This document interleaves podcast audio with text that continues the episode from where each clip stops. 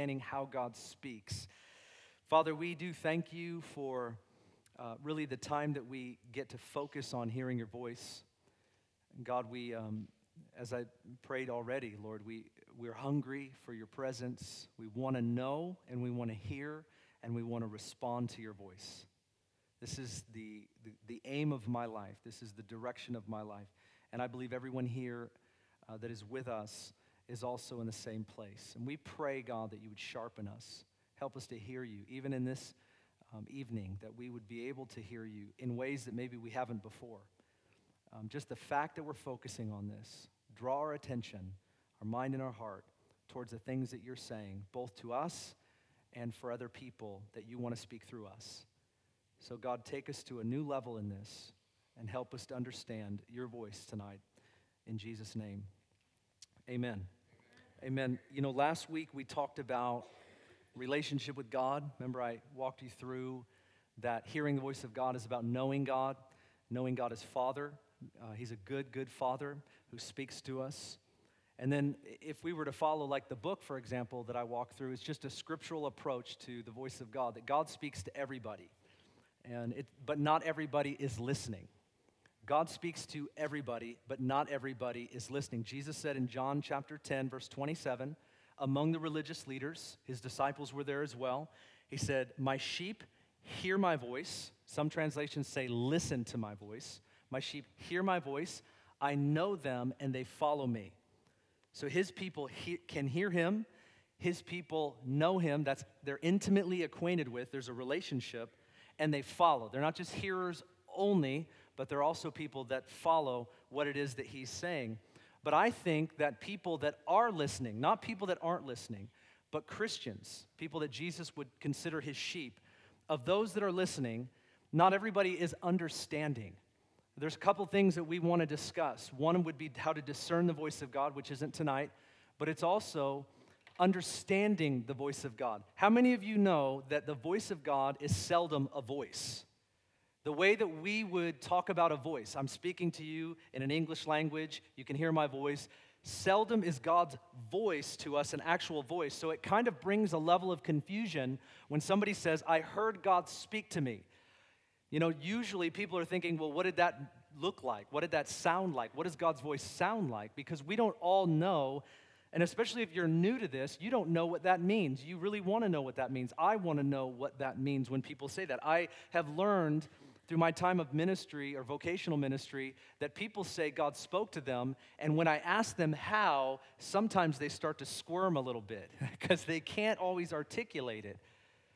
And there's reasons for that. And I think that for those of us that are listening to God or, or seeking to hear God, we may not be understanding how God is communicating to us. And it's vital and important uh, that we learn that, especially in a culture where uh, people would say, God spoke to me. Or they even say things like, for culture, a Christian culture that doesn't typically refer to the voice of God, they would say, I, I, God gave me a peace or it's another form of communication in my estimation. God gave me a peace. Um, there are a lot of churches, a lot of denominations that don't believe God speaks today outside of His Word, and we'll talk a little bit about that in a minute. But when they say, um, God gave me a peace, in my view, they're saying God communicated to them in some way. Because I would ask somebody that says, Well, God doesn't speak today outside of His Word, but you would say things like, He gave me a peace. What does that mean to you? What does that feel like? What does that sound? Because they're real communicating a feeling, a sense. You know, he didn't come down and say, I'm giving you a peace right now. They're saying that they have an inner sense that they believe came from the Lord. Well, God communicated that to you. Somehow he indicated to you that that, that was him. Or you're just moving by your feelings. And typically, churches that don't believe God speaks today would definitely not advocate living by your feelings. They would advocate living by the Word of God. So I find that that we don't always know how it is that God speaks because we need to use a little bit different language. And I'm going to use the language of communication. God communicates to his people. The word speak denotes language.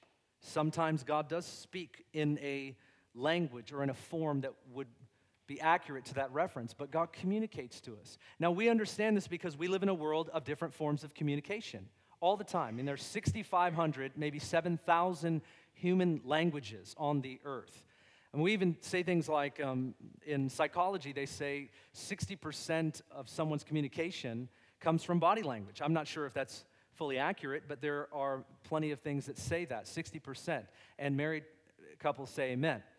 You know, it's like a big difference between could you please take the trash out sometime in the near future before the apocalypse happens? You know, I mean, it's sort of, there's a lot coming, coming behind that and it's a little different than, hey, would you mind taking the trash out, you know, on your way out between now and tomorrow? You know, it's a, bit, it's a big, it's a big difference where the hands go and, and how the face looks. And, but communication is an interesting thing. We've accepted the fact that there's sign language. We've accepted the fact that there's thousands of languages in the planet. We've accepted the fact that there's you know, all kinds of uh, digital communications that you and I probably interact with every day text messaging and emailing and whatnot. And we don't even really know how all this works. I mean, I pick up a phone, and somehow through this wireless technology, something is reaching its destination, and I'm talking to somebody in another country. It's fascinating to me. Uh, there might be a few of you guys in here that would. Uh, try to explain that to me, but I still think it's fascinating, okay? So don't take away the awe and the wonder from, from me. I want to be childlike as it pertains to that. I'm like, can you believe this? I'm talking into this, and, and, and you're like 4,000 miles away. I mean, this is amazing. It's a, it's a, it's a way of communicating and, and texting as well. I, I, I think we've accepted the fact that there's all kinds of communication, and yet for some reason, we don't realize that God has different forms of communication. God has different languages, so to speak. You know, I was at a church not that long ago, and uh, the person that was on the left, I'm speaking, there's a person on the left, and, and uh, they're, uh, they're doing sign language. And I have no clue uh, what they're saying. I mean, I'm just guessing that they're trying to say the same thing I'm saying. That's a guess that I have. or this, that'd be pretty bad if they weren't. Uh, but they're signing in, in another language entirely. And there were times where I wasn't saying anything and there was still sign language going on. There's a communication that I don't understand. If I don't learn sign language, I'll never understand what they're saying. If you want to hear from God, you want to know Him better, but you don't understand how God is communicating to you, you're just going to lean back on some of the assumptions that many of us have that if God wants to talk to me, He knows where I live, He knows my address, He knows my phone number, and He'll get to me. Now, let's say for those of us that are pursuing the voice of God, but maybe we grew up in a church that always told us God will never speak or never communicate. What that means is if you had a dream or if you had a sense or if you had some kind of discernment, or somebody called you on the phone and said something to you, you would not think it was God because you were either taught that it wasn't or you were never taught that it was. But if you don't believe that God speaks to you, the first place you've got to start is that He does.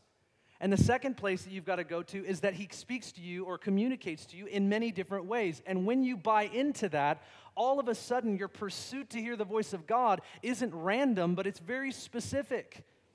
And I'm not teaching you to become a person that says God is speaking in every detail and everything. So don't all of a sudden become fearful of what I mean. I am saying that when you're pursuing God and when you're pursuing what He's saying to you, and you're equipped and you understand that there's forms of communication that are in the Bible that are not just a language, it's not a lightning bolt out of heaven. It's not just to smack you on the face when he really wants to get your attention. It's not just a sci fi experience where he takes you out of your body. Or it's not just your interpretation of a Bible verse that you had during devotion time. It's not just that. When you realize there are different things that God is doing, ways in which he's communicating, all of a sudden your ears are more open than they were yesterday. So, getting equipped in this area is so vital. And, and, and it, honestly, it's a shame that the body of Christ doesn't really have more of this. I think it's, it's important because we've accepted it in the, in the natural, but for some reason, we haven't in the spirit. And there's a lot of fear behind that. And, and surely there are definitely a lot of people out there that say God spoke to them and God isn't speaking to them. I get, I get what the fear is. Um, and I want to raise the bar on, on accuracy, but I don't want to cripple everybody that's in a progression of growth while we're seeking accuracy. There's a bit of a tension that you and I have to walk through.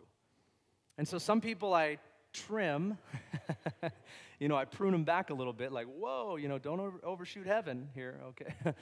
That's, you know, so, all right. But then there are some people that I want to help grow, right? I want to help them grow because they're reluctant or hesitant to step into some of the things that are available to them. But we want to learn this. And I want to just give you to, tonight, by way of equipping, nine different ways that God communicates. And I don't tend to make this in, incredibly long. I'll do the best that I can uh, to trim it down, okay? And I've done this before, but I believe you'll catch some new stuff if you've been through it. The first way that God communicates to us, of course, is Scripture, the Bible. The Bible, and you need to listen closely, the Bible is the eternal word. I would even say voice of God for all people, for all generations, for all time. The Bible does not change. The Bible was written by and to people in a certain context of history, so it does need to be understood within that context so that we can apply it in the days in which we're living.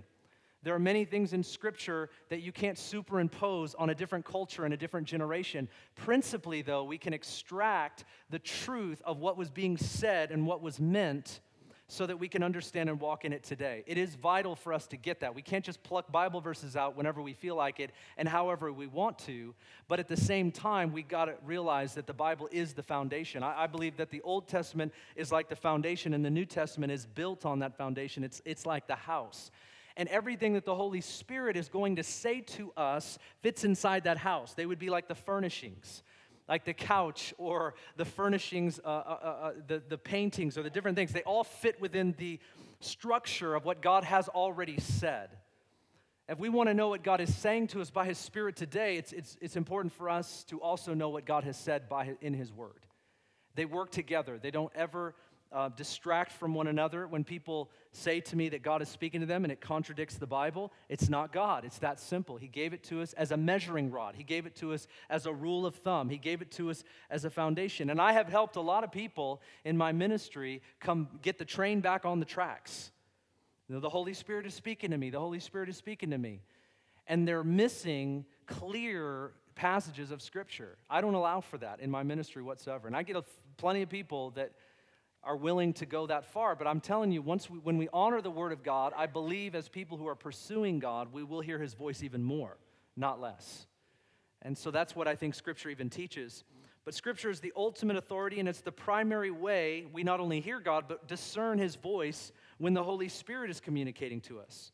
And I would tell you there are two ways that you're going to hear the voice of God personally in the Scripture. I mean, again, the Scripture is eternally the truth. Whether we feel it, think it, or not, it is eternally true for every person, for all generations, for all time. Okay, we need to just settle that. When you and I are pursuing God's voice, He will use His word to speak to us personally, though, even though it's not just for us personally, it's for all of us. He will use it personally for us in two different ways. And the first way that God will communicate to us through the Bible is when we study it. God will communicate to us through the Bible when we study it. God will give us revelation. 2 Timothy chapter 3 verse 16 says all scripture is inspired by God, which literally means God breathed. It's not just a human author, understand. It's not just a human with his own perspective. It is literally God breathed and profitable for teaching, reproof, correction, training in righteousness, so that the man, and this would also include women, woman of God, may be adequate and equipped for every good work. To be equipped for every good work means that we must know the written word of God. We must know the word of God. It's popular today. I'm going to digress for a moment. Okay, you're going to let me do it because I got the microphone, ladies and gentlemen. But it is popular today to not believe the word of God, not read the word of God, not stand on the word of God. And those are not the kind of people that, in my opinion, last through the winds and the waves. I was thinking about Ephesians chapter 4, where it talks about the apostles and the prophets, evangelists, pastors, and teachers who are given by Jesus Christ. They're not just gifts given to men, but they're gifts given to men so that men and women can become gifts to the body. And so when we have these, they're people that lay foundations with the Word of God. And when they do that, it goes on to say that they'll equip people for service, works of service. The body of Christ will do what they're called to do, and they'll no longer be tossed by the winds and the waves no longer be tossed by the winds and the waves. But there are a lot of folks that get tossed by the winds and the waves. It's not because they're bad people, in my estimation. It's because a lot of us, if we're not focused on, founded on, grounded in the Word of God, when a wind and a wave comes, no matter where that wind and wave is from, it will knock us down.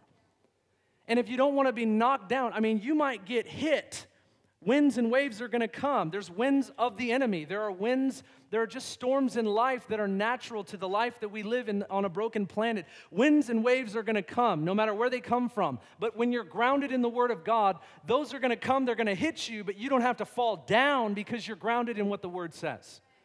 You know the truth, and the truth sets you free. The truth will keep you standing when many others will fall.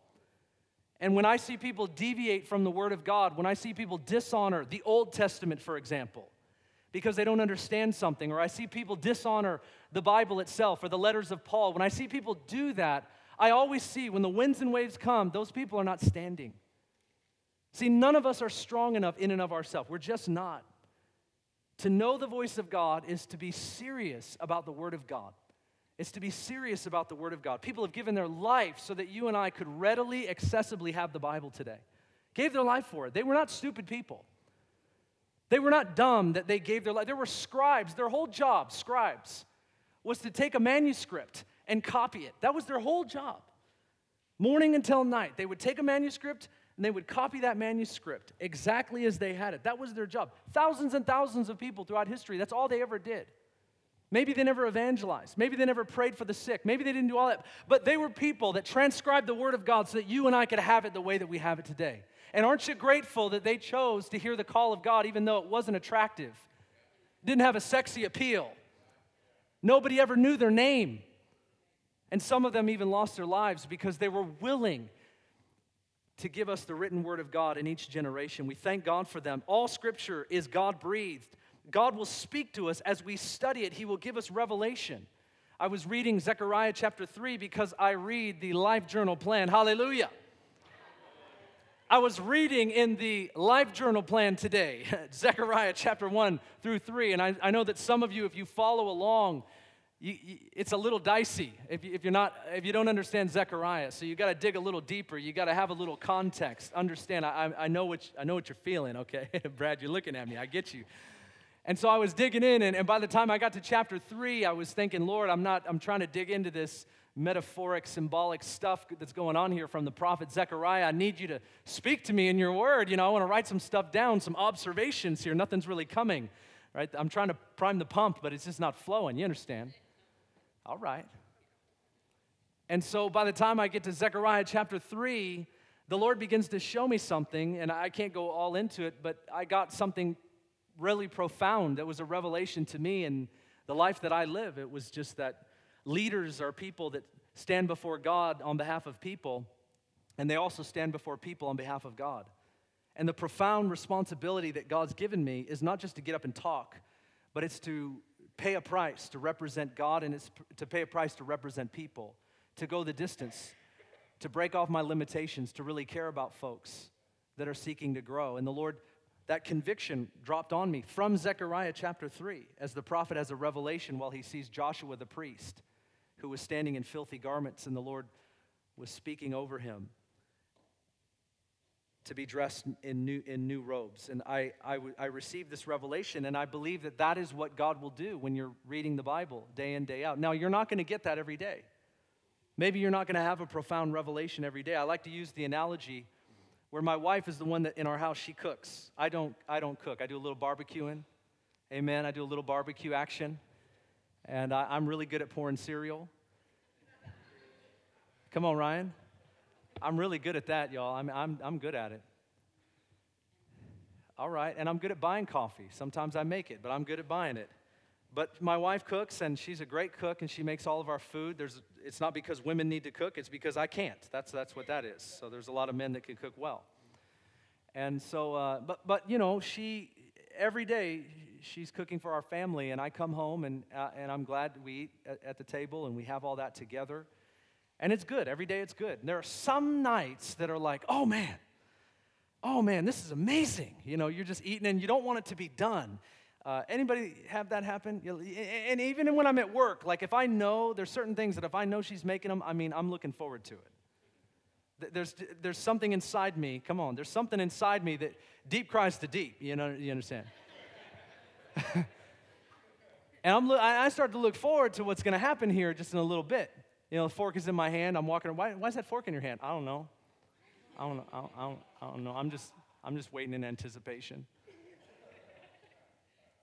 But not every night is like that. Every night is, is good, but not every night is like fantastic where you're like, eh, you're thinking that way. Eh, but I'll tell you, eh, you have some of those meals that are amazing, but it's, it's all of the other meals that keep me alive. And when you think about that, when it comes to God's word, when you feast on God's word, you have some of those days, you have some of those times with Him where they're spectacular. They're, you're on the mountain, you have this major revelation, something that you can write down, something that you'll remember for years and years. But it's the reading of God's word faithfully that fills up your reservoir, right, that keeps you alive spiritually. And we need to realize that. That it's not about experiencing uh, that mountaintop every day, it's about filling up your reservoir so that mountaintop can actually happen. So God will speak to us through His Word as we study it. So we need to give Him a lot to work with. Oh man. Don't get quiet on me. The second way that God uses His Word to speak to us is He will speak to us by reminding us of specific verses. Jesus said this to His disciples in John 14, 25. He said, These things I have spoken to you. He was talking to them about, you know, He's going to the cross, John 13, 14, 15, 16. He's going to the cross, and He's giving them some very serious teaching, some things He wants them to remember. And he says, These things I have spoken to you while abiding with you, while I was among you. But the Helper, the Holy Spirit, whom the Father will send in my name, he will teach you all things and he will bring to your remembrance all that I said to you. And I can envision Peter just going like, "Oh man, I don't have to. Oh, he's really, I didn't write any of that down, you know." So he's really happy because he's got a horrible memory. And so the, God will remind us of verses. And I've had this happen multiple times. I, I, I constantly have this happen. Even while I'm in the middle of preaching sermons, uh, verses will come to me. The Holy Spirit will, will remind me of verses. When I'm sharing with people, when I'm at the coffee shop or when I'm just somewhere out and about, there are verses that I've read that in the middle of my conversation, the Holy Spirit will bring those verses to my mind because they are prophetically for the person that's in front of me. And the more you do devotions, the more you study the Word of God, the more you're reading God's Word, and then you go out into your day. That's why I like to do in the morning. You go out into your day. Sometimes the things that God is revealing to you as you study His Word are not for you. They're actually for the person that you're going to encounter that day. And it's not the only reason we would study God's Word, but it is something that happens to me on a regular basis. That as I read God's Word, as I study His Word, the Holy Spirit brings up those verses. Maybe it's not even today, it might be on Friday, but I wonder what might happen if I wasn't devoted to God's Word. Would those verses come to me? A lot of people over my time have said, well, God will give you verses that you've never read before. And that's true, but that's very rare. It's very rare that that's ever happened to me. So I thank God for that level of supernatural, but that can also become an excuse to us because we're not reading the Bible. So let's not use it as an excuse. Let's just use it as the supernatural event that God might make it to be at one point and thank Him for it. But God will remind us of things as we are those that are devoted to His Word and as we engage people. He will speak to us scriptures and passages for people. The second way that God will speak to us or communicate to us is through impressions. Now, my definition of an impression is an internal sense in which you feel, think, or know something regarding a person or a situation, and God impresses something on your heart. It's like a gut feeling. You know, in the Hebrew language, they would often associate words with body parts. That's how old the language was. So they didn't have as much to associate their words with like they did in the, in the Greek language, where it would be like Olympic Games and all these different various things that came along later on. So Hebrew words would often be associated to body parts. And there are, there are words, and we, that's how we get certain things through the generations, like, oh, I just had a gut feeling. What are you, what are you saying when you say that? You're saying, I had a sense. Or I just or, or man, I felt it in my gut. Why would we say you felt it in your gut? Doesn't that kind of sound strange when you dissect it the way I just did? It's, it's kind of a weird thing. But we, or we say, like, in my heart. You know, it's not our heart that beats, that has blood, that pumps, that keeps us alive. We're not usually talking about that. It's metaphoric from a meaning that comes out of, comes out of languages, especially ancient languages. But God will give you an impression, an internal sense. It could be a negative thing, it could be a positive thing. It could be a very whimsical thing. You, you, might not even notice how faint they can often be. In Acts chapter 27, it's possible that this is what happened to Paul when he was on, on a voyage going to Rome to stand trial before uh, the Roman emperor. It says this in Acts 27 9 When considerable time had passed and the voyage was now dangerous, since even the fast was already over, Paul began to admonish them, this is the crew, and he said to them, Men, I perceive. That word perceive is not like discern, it's a different word. It's almost like the word I see, behold, sense. That's what the word would be. I perceive that the voyage will certainly be with damage and great loss, not only of the cargo and of the ship, but also of our very lives. But the centurion was more persuaded by the pilot and the captain of the ship than by what was said by Paul. Paul gave them this sense that he had. He was looking at the winds and the waves, he was looking at the ocean, he, was looking, he, he, he, he could see all of that. But he said, I perceive, I sense, I'm beholding something that I can't explain and I can't point to. But they were persuaded by what they saw in the natural that nothing was going to happen. Paul could see more than was in the natural. He had this sense that this was going to happen. And if you follow the story, you know that the, they were shipwrecked and they ended up on an island. That's what happened. So it happened, as Paul said, a little bit, maybe different variation of how strong he said it, but it was that very thing. And so we get that. I remember I was in like a store and I was walking by. I was walking by this guy. Uh, I don't remember if it was like an Albertsons or a Safeway, something like that. It was not in this area. And as I walked by this guy, I just had this overwhelming sense, like a gut feeling um, of Satanism. You know, demonic, it, it was demonic, and I, I, was more familiar with that. I have things that happen when, I don't want to get into all that. But, anyways, I knew what it was. And I turn around, and the guy, like something on his face kind of changed, and he had a pentagram, huge pentagram on the back of his shirt. I didn't even see it as I was walking by him, I just felt it. Isn't that amazing? It's had this sense. So I turn back around because I'm, I'm not afraid of that. I'm, that's a, he's a, I mean, that pentagram's a target as far as I'm concerned. you know, can I help you, sir? You know, cause because I believe that people that are demonically deceived or people that worship Satan are, they're just deceived. They're deceived by something that they don't understand. And they need to understand the love of God. They need to know the Lord. So don't be afraid of that. We should never be afraid of Satan or demons ever, whatsoever. I mean, we should, we should be attracted towards helping people that have been lied to and deceived in that way. And it was just this impression that I had. I, I get this, you know, somewhat regularly, not, not all the time. Um, but the impression can come like this sense, like, you know, there's something going on with someone. I, I, I've had it in my office many times as I'm talking to people.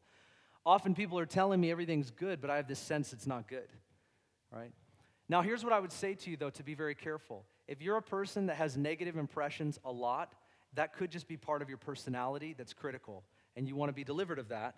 You don't want to own that as a spiritual gift or God speaking to you all the time. So you need to know you. Do you follow what I'm saying? If you, if you don't know you, then you're going to think a lot of things are God that are actually you, and He wants to deliver from you. Nobody, you don't want to have a critical heart, critical mind, critical attitude. It's one thing to be discerning, it's one thing to be cautious when we ought to be, but it's another thing to be critical and allow that to take over our mind and somehow deceive us into thinking that it's God. And you'll know when you become kind of crusty in the way that you are with people instead of loving, you probably want to seek the Lord about that, right? Because it's not going to be very helpful. That's a word, crusty, exactly. It has a definition in the dictionary somewhere. Uh, you can also get physical impressions. I have these at times. Um, like I will have a literal physical feeling. So, like, like my knee or my foot or my neck, I've had this before, and it's God indicating to me. Like, I, I've had this one that was very clear when I was preaching in a church. My neck started hurting on, I think it was the left side, right side, I don't remember. And then it went all the way down my shoulder. And, it, and I'm pre- in the middle of preaching, and it just keeps happening, happening, happening. And I knew, I, I finally just stopped and I just said, Is there anybody here that has a neck pain and it goes all the way, and the minute I start saying that, I, I have more information that started to stream through my mind like a thought. And, and it goes all the way down your shoulder and blah, blah, blah. And I said some other things. And this gal didn't say yes or she just stood up in the back. She's all the way in the back, back row, stands up, that's me, you know. and so at that point, I believe God was giving that revelation so that we could pray.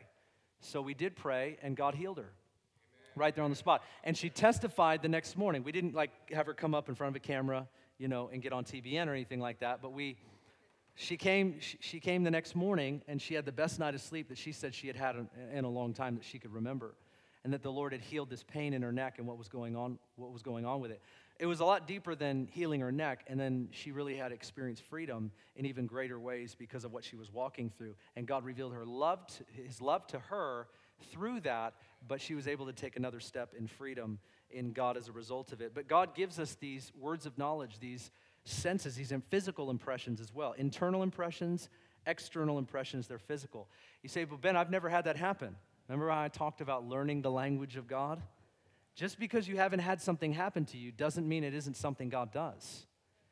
Can we get delivered from that? Amen?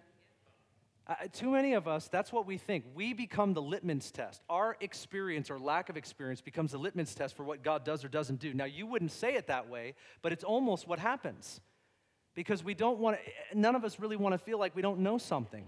I don't care how old you are. If you don't know something, you don't know something. You need to know that you don't know something so that hopefully you can learn something. I don't think I could say that again. But I'm a learner, honestly. I, I, don't, there's certain things, gifts that God hasn't given me, but I love to go sit under ministries where they are experts in that because I want to learn what they, what they have. And I want to, you can't learn something until you admit you need to know it. You just can't. And that's part of our problem in the body of Christ is we're always like analyzing what somebody is saying. And we've got to quit that. We've got to become learners. Now, if there's somebody's teaching false doctrine, yeah, I mean, don't grab a hold of that, but we just become so like analytical over the things that we really need to receive. Like, wow, you're telling me God speaks like that? Sign me up. Right? And that's why you're here. That's why you're listening. I, I mean, I really think that a lot of us don't progress because we, even when we hear this, we tune it out. Oh, you know, that's for some people. Okay, well, it could be for you people if you want to learn. I have never, this is an absolute fact. I'll say this, I will say this authoritatively, definitively. I have never discipled anybody, no matter what their calling in God was or their resident gifts, that was the last class, no matter what they were called to do in God. I have never, ever walked with anybody in discipleship that I couldn't effectively teach how to hear the voice of God more clearly in their life. Never. It has never happened one time. That's why I tell people all the time if you come to one class and you leave, there's no wonder why you don't have more clarity on hearing the voice of God because this class isn't even going to do it for you. You might get a few tools in this class to then take it outside of this class and begin to grow in it. That's what I'm hoping will happen. Does this make sense? This will give you some tools, but you don't build a house because you have tools. You build a house because you use the tools. The tools are given to you so that you can do something with them, not because you really look good with a tool belt on. It's not a fashion statement, amen? It's not a badge of honor. That's not what a degree should be either when it comes to God. And we can't pattern the world, we can't pattern ourselves after the world in that regard. Well, I have a theology degree. Well, that's great. Doesn't necessarily mean you know God better. I mean, nobody's an expert in God, right? I, I kind of digressed on that, but you know, you let me because you knew you didn't have a choice. So, impressions. The third is our thoughts. God will often give us a thought in the midst of our normal thought process. They seem faint. This is something you have to know that not every thought that you have is from you. Okay? Lock that in right now. Not every thought that you have comes from your brain. Now, naturally speaking, we hopefully we all have healthy functioning brains okay and as a result of that that's a positive thing there are a lot of good things that come and, and some you know, the brain is an interesting place. And it's important to understand that in the natural. There's a lot of power in that. I, I, I, get that. God gave us something incredible in the brain. But the brain isn't all that we're made up of, right? We have a soul. And the enemy can, can give thoughts, he can transmit. It's what we call temptation, ladies and gentlemen. We've accepted that, that the enemy can actually tempt us, which means that he has the power to transmit a thought somehow, one way or another. You've accepted that, you just haven't said it maybe directly. And so we have the enemy that can tempt us with a thought. We have our normal, just functioning brain that gives us lots of thoughts, transmissions, and signals to our body parts, which is very healthy. And then we also have God that will impart and input thoughts into our mind at times. And so discerning his voice among that the normal brain or the enemy is, is vital. It's important. When we know God's character and we know that how these things come. For, let me give you an example. My, my dad, um, he doesn't hear the voice of God in visions or dreams or anything like that. He just reads the Bible. And he would say to me, when I started my journey, I was having these supernatural things happen to me regularly. And he would ask me about them. And we were, he even went to conferences with me and whatnot. This is like 16 years ago. And he was watching these things happen to me where God was giving me information about people. And it was just supernatural. And, and he came out of the Jesus People movement. And so he, he believes in the power of God for sure. That was during the 60s and 70s. And, and so he would say to me, Ben, I don't have God speaking to me like that, right? But what we learned in, in this conversation that I had with him was that God was regularly giving him thoughts as he would just drive his car. You know, when you're driving your car and you don't have music on and just kind of idle time, you ever notice that there are thought that will come into your mind like, hey, you should really call Jane, or hey, you should really call Jim, or hey, you should really call Robert? Or you just all of a sudden think of somebody that you haven't thought of for a long time. Or you wake up in the morning and a thought comes to you about a situation that's like long time forgotten. You have no idea why you would do that. Now, that could come from your brain, but what if, what if because you're equipped that God speaks through thoughts, what if you grab the phone and you called Robert or you called Jane and you just said, Hey, I was just thinking about you. And all of a sudden, you enter into a moment or an encounter with that person where you were the right person at the right time, and you might just have the right word if you were reading the right word that morning. See, because we know that God speaks to us, we're expecting it, and we learn to step out with what we think might be God. People say, How do you know that it's God? Well, take what you think might be God and do something with it, and then you'll find out whether it was or wasn't. But here's the truth you never will know that it's God if you do nothing with it. And if, and if by any chance you have information, a thought, a picture, a vision, an impression, or whatever, God gives you that, and then for whatever reason you, you're able to qualify that God was speaking to you because you see a manifestation that happens along the way. Oh, yeah, God spoke to me about that. Uh, but, but you weren't able to do, you were crippled to do anything with it uh, in, in foresight. You, you weren't able to do anything with it. You didn't do anything with it, but now you can see that it was God. And that does happen, but we don't want to be a retrospective prophet. We want to be helpful with the information that God is giving us as we're living life. And what I want to do is equip you to step out on the simple. And I think if, you're, if we're faithful with the simple, God will give us more. It's just the way that it works.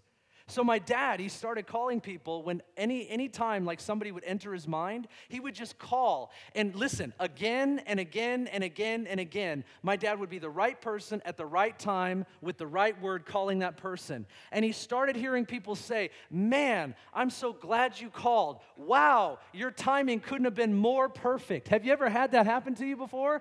I, I mean, it's really awesome that it happens like indirectly. That's really cool. Like you just happen to like for whatever reason pick up your your phone and dial and you didn't even mean to. Like, that's wonderful. But what if you and I believe that God speak to us through our thought, speaks to us through our thoughts? We get a thought. We're not even certain that it is God, but we just, instead of going, is it God or isn't it God? We just believe that it is, and we call that person, and we do that on a regular basis. I'm telling you, the amount or the frequency of us having a moment where God uses us would be more often, and the magnitude of his ministry through our life would be that much greater especially when you're carrying people on your heart. I just think we need to be more active, and that's one of the things I'm kind of teaching you along the way is becoming more active. God has a lot of thoughts. Psalms chapter 40, verse 5 says this The psalmist writes, Many, O Lord my God, are the wonders which you have done, and your thoughts towards us, there is none to compare with you. If I would declare and speak of them, they would be too numerous to count. Th- think about that for a moment. God has thoughts towards us that are too numerous to count. And I'll tell you this they're not bad thoughts, ladies and gentlemen. So potentially, you and I are standing next to, sitting next to a person that God knows exactly what he thinks about. And if we want to be what I would call prophetic people, all we have to do is say, God, will you show me how you think about this person? God, would you show me some thoughts that you have about this person?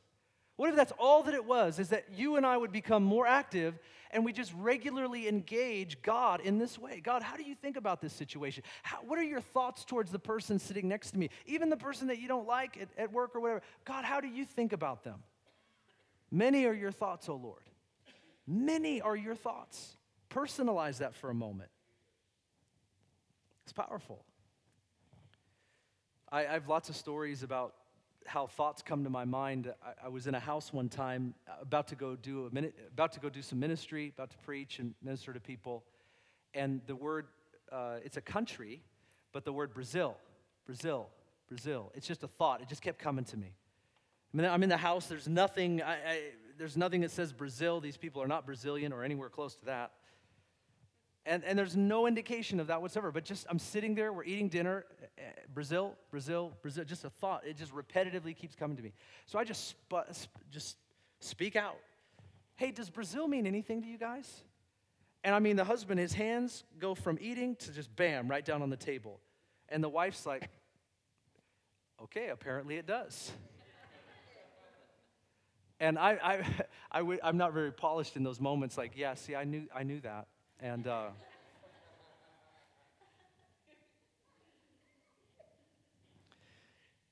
I just knew Brazil. That's all I had. As a matter of fact, God didn't give me anything else. So then they start telling me that they've been in an active uh, adoption for the last couple years and it's been ineffective. They've not been able to get the country of Brazil uh, to effectuate this adoption so that they can get this child into the States. And they were basically at the, at the stage of giving up. That's where they were. They're basically at the stage of giving up, praying whether or not they should throw in the towel. And here's a guy, doesn't know them, never met them before. I'm basically just going to go preach in their church. I'm sitting at their dinner table. Brazil, Brazil, Brazil. Does Brazil mean anything to you guys? And it drops both of their jaws. It was one word, one word, one country. I have no idea, but I just spoke it out. That's what I think would happen more often if we, if, as we're equipped and we're activated. It just would happen all the time. People say, I don't, I don't see a lot of supernatural stuff happen. I'm telling you, it is available, it's going on all the time, but we're too distracted. We're too distracted.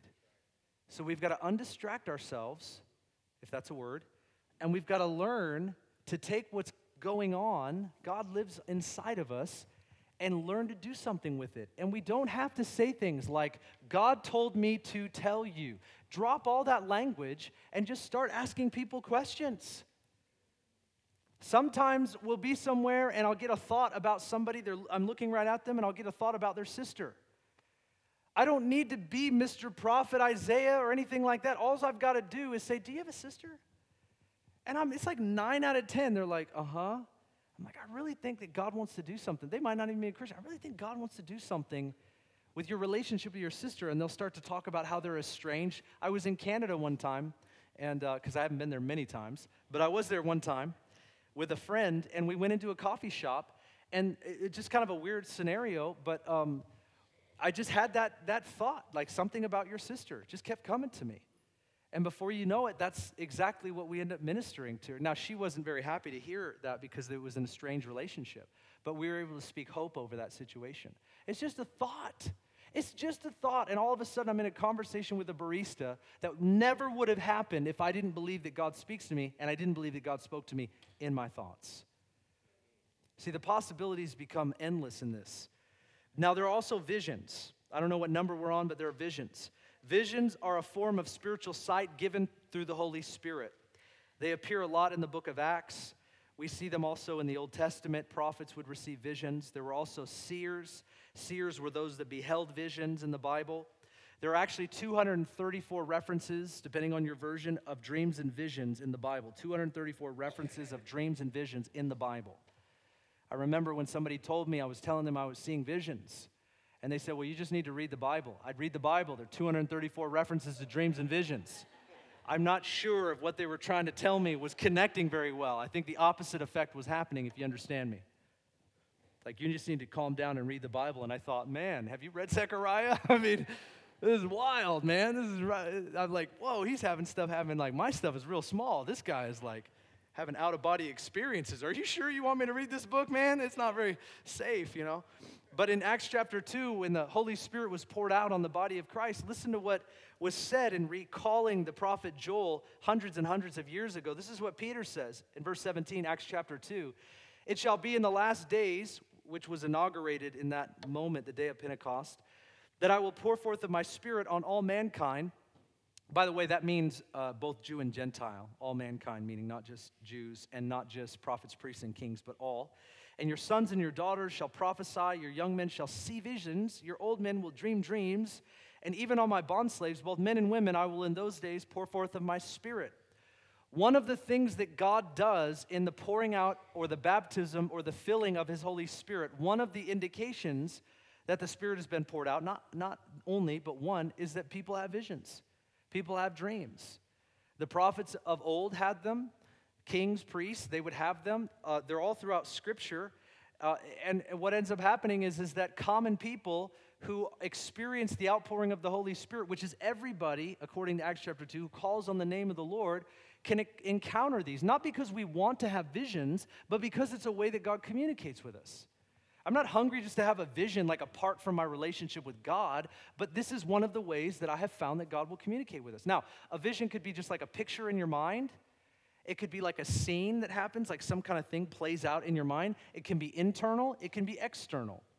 An internal vision is just that. An external vision is, is what many call an open vision.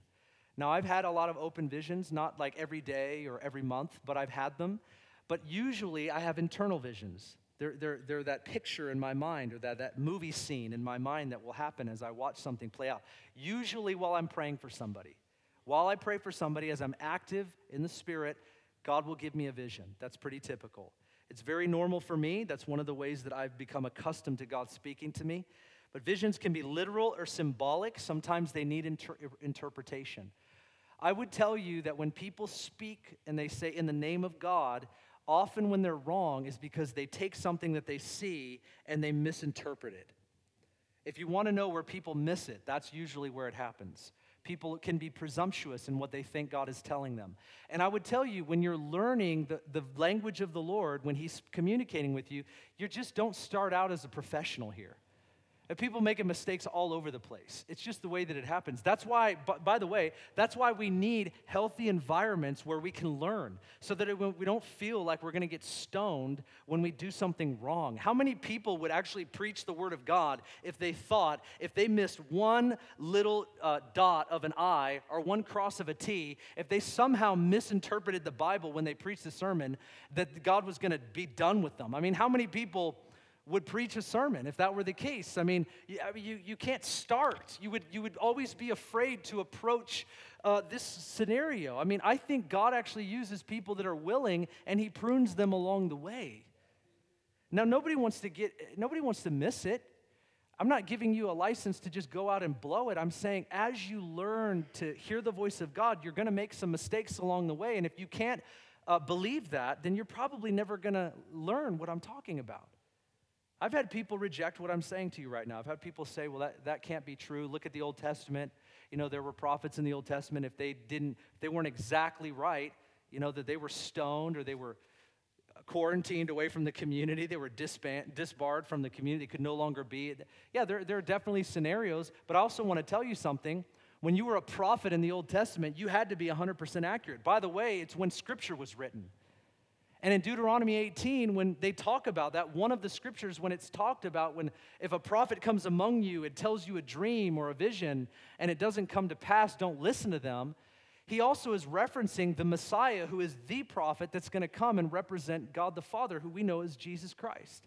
Later on in the book of Acts, it actually makes a reference to Deuteronomy 18. And so many people use the Bible to basically say that nobody can ever get it wrong. Can you imagine like what pressure that would be if that's the way that you live?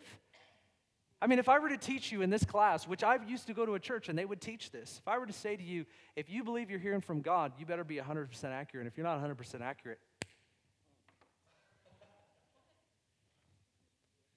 I, let me ask you if that's the way that it is for hearing the voice of God, that's the way that it is for all ministry because it's about representation. And I actually believe this with all my heart. I believe if you misrepresent the Bible, it's actually, it's actually worse than you misrepresenting a, a, prophetic word that you might be sharing. I think it's worse. Do you know why? Because the Bible is the eternal word of God.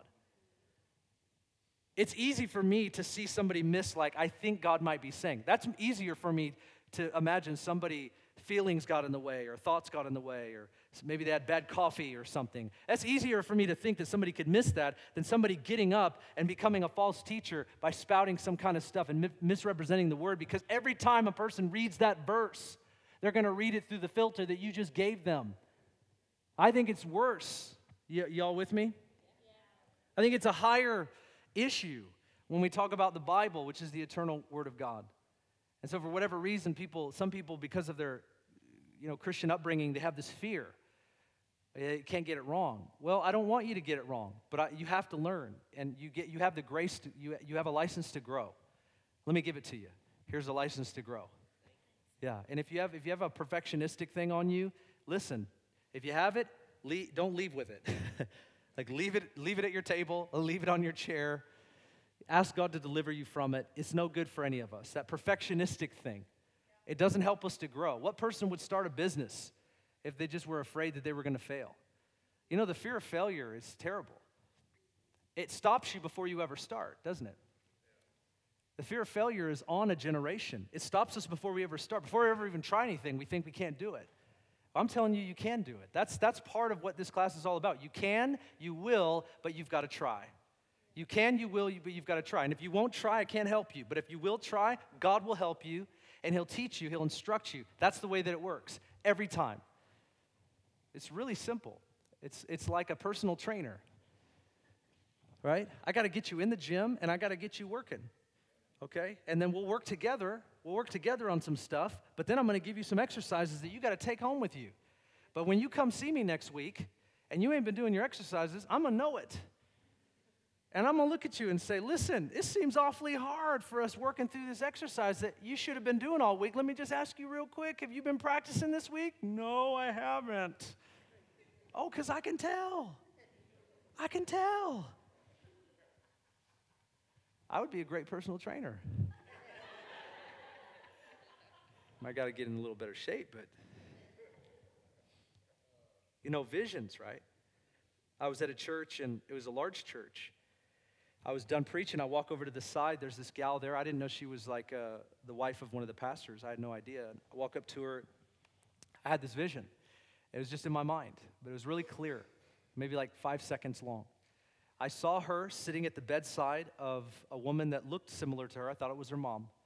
And she was caring for her. She was being a caretaker for however, however much amount of time. She was just sitting there and she was caring for her, being her caretaker and it was like, as I'm watching this, here's the sense that I got. I'm seeing this vision. She's caring for her mom, what I believe is her mom. This was the sense that I had. You will never forget these moments that you're walking through right now.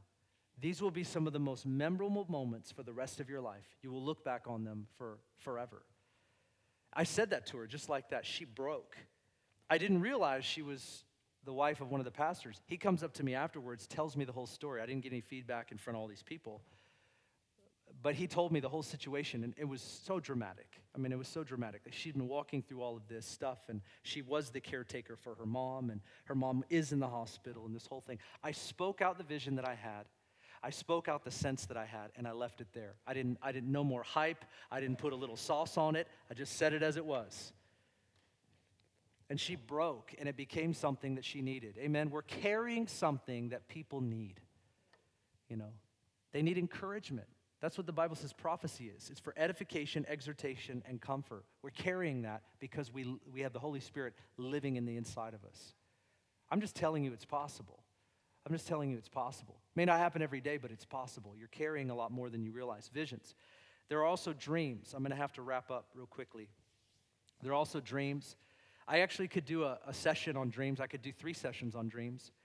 Uh, there are different kinds of dreams. Dreams are obviously visionary experiences in the night, literal or symbolic. Some dreams need interpretation. There are directional dreams, correctional dreams, prophetic dreams. And by prophetic, I, I don't mean every dream is prophetic. Some dreams are prophetic in the sense that they show you something that is about to happen. I've had these happen. I don't get a lot of dreams, but you spend one third of your life in sleep. Well, maybe for some of us it's a lot less.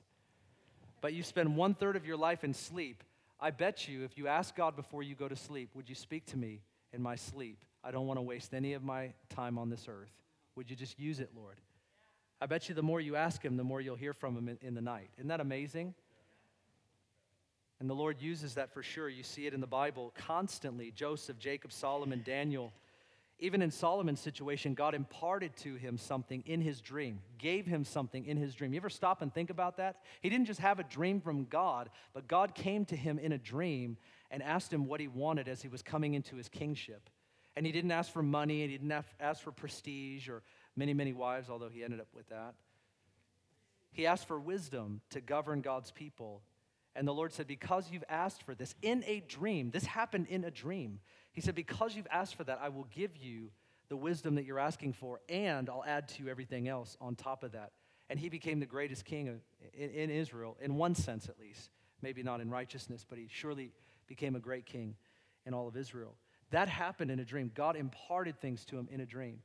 Is that in your grid? Let me ask you this question Is that even in your thinking that God can do something like that? when you go to prayer, do you even think that God could give you a dream tonight? And in that dream, what you're asking God to do and giving you wisdom, He can actually impart that to you while you're sleeping. Do you even have that in your thinking right now? Because if you don't, it's biblical. You, you, are you with me? Tree full of owls. Come on, guys. You're just. I mean, that's exciting stuff, right? Like, God can impart things to me while I'm sleeping. Do I even expect it? Do I even ask for it? Do I even think it's possible? And then this is amazing. This is biblical stuff. I believe the Bible. Man, when you read the Bible, look what it's got going on, man. I mean, this is exciting stuff. People are always like, man, the Bible's so boring. I'm like, what book are you reading? I mean, read a little Ezekiel in the morning. It'll get you going. You understand? I mean, there's some stuff in there that I don't quite understand. A little perplexing. It's kind of out there, but I'm telling you, God does some stuff that I don't always get, and I'm glad that God is God. And He governs all of this stuff, and He knows what He's doing, and He knows what we need. It's amazing. I would prefer to get every corrective word in a dream. just go to sleep like, Lord, everything that I'm doing wrong, could you just tell me in a dream and I wake up and we're good? I don't know if it's possible, but it's surely how I want it to be. Like everything, Lord, like whatever I'm doing wrong to whoever I'm doing it, download it in Jesus' name. Let me wake up. Bada bing, bada boom. We're good to go. I got a new pep in my step. We're rolling. This thing is on. That's what I would like. But God gave me a dream in 2004 that I was going to be on staff at this church, and I wasn't at this church. And we even, even though I had that dream, my wife and I searched, we went to other churches, and we ended up coming back here. And it was almost like I was resisting the revelation of God. And in the dream, God showed me things that I was going to teach people at this church. Isn't that amazing? I have it written down, it's in my office, it's on one of my journals. I could show it to you. 2004, I was at a church in Kirkland. We ended up shutting that church down. The Lord gave me a dream before we did that. In the dream, He showed me I was on staff at this church. I was introduced by Don Kane, who's the missions pastor of this church. He's actually the only pastor that is on staff right now from 2004. He's in the front, he's introducing a new pastor. I'm sitting in the back where Laura Jean's sitting, and I have a Bible and note, note uh, a journal in my hand and I realize all of a sudden, as Pastor Don's introducing a new pastor, I realize he's talking about me because I didn't like know this. And I start to walk from the back to the front. And as I opened up my Bible, I just started talking to people about how God wanted to have a relationship with them. It's all written down. I could show it to you next week if you're interested. This is 2004. Wasn't at this church. God gives dreams. Now, I never came, uh, when I came to my wife and I came to church here, we didn't sit down with the pastor, who was Bob Hasty at the time, and say, I had a dream, hire me, this is what's going down. and because it's a revelation of God, you should probably double my salary. Just saying. If it's of the Lord, let it be blessed. Some things you hold on to, you press in for, but you don't have to be, uh, you, don't, you, don't, you, don't have, you don't have to be somebody that shares it with everybody. You know, you just hold it and, and if it's the Lord, it'll come to pass. You don't have to tell people to manipulate them. Okay? You walk in it. You walk in it. So, of course, I would have to go to church here. So, we went to church here. I actually ended up in a real estate career for several years. I didn't, I didn't put my resume in. They asked me to come on staff here. That's what happened. I didn't ask them, they asked me. That's how it worked. So, I always say to the pastor now, Chris, I say, if you want to fire me, go for it. You're the one that hired me, man. it's kind of a little joke there. It's not very funny, probably. You pursued me, man. I didn't pursue you. I'm just saying. I was going here. I love you and everything, but you want to fire me, I'll just go back to real estate. It's fine. So, whatever. But God gives dreams. Amen? He gives dreams. And uh, I don't have a lot of them, but when I have them, I, I pay attention. When I have them, I pay attention. Because I don't have a lot of pizza dreams where I wake up and just like, what was that? You know, some people, if you have those, like, I'm not telling you that's God, okay? You need to discern whether or not it's God. You say, How do I do that? The Bible says there's wisdom in a multitude of counselors. You know, don't step out there and think that God's speaking to you in your dream. You know, share it with somebody that believes God speaks, share it with somebody that can discern the things of God, and they'll help you walk through that. Sometimes people come to me with this dream and they're like, oh, look at this, and it's blah, blah, blah, blah, blah, blah. And they're like, what do you think it means? And I'm like, I think God just wants to talk to you. Like, no, that can't be all it is. I'm like, I just, I just think God's looking for some friends that, that uh, I mean, He doesn't necessarily need them, but He really wants to talk to you and have a friendship with you.